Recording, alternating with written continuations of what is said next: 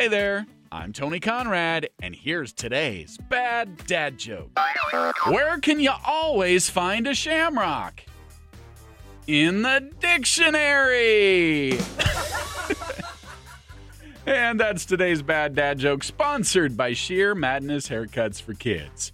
If you enjoyed that joke and you're enjoying this podcast, could you give us a five star review? That sure would help us out.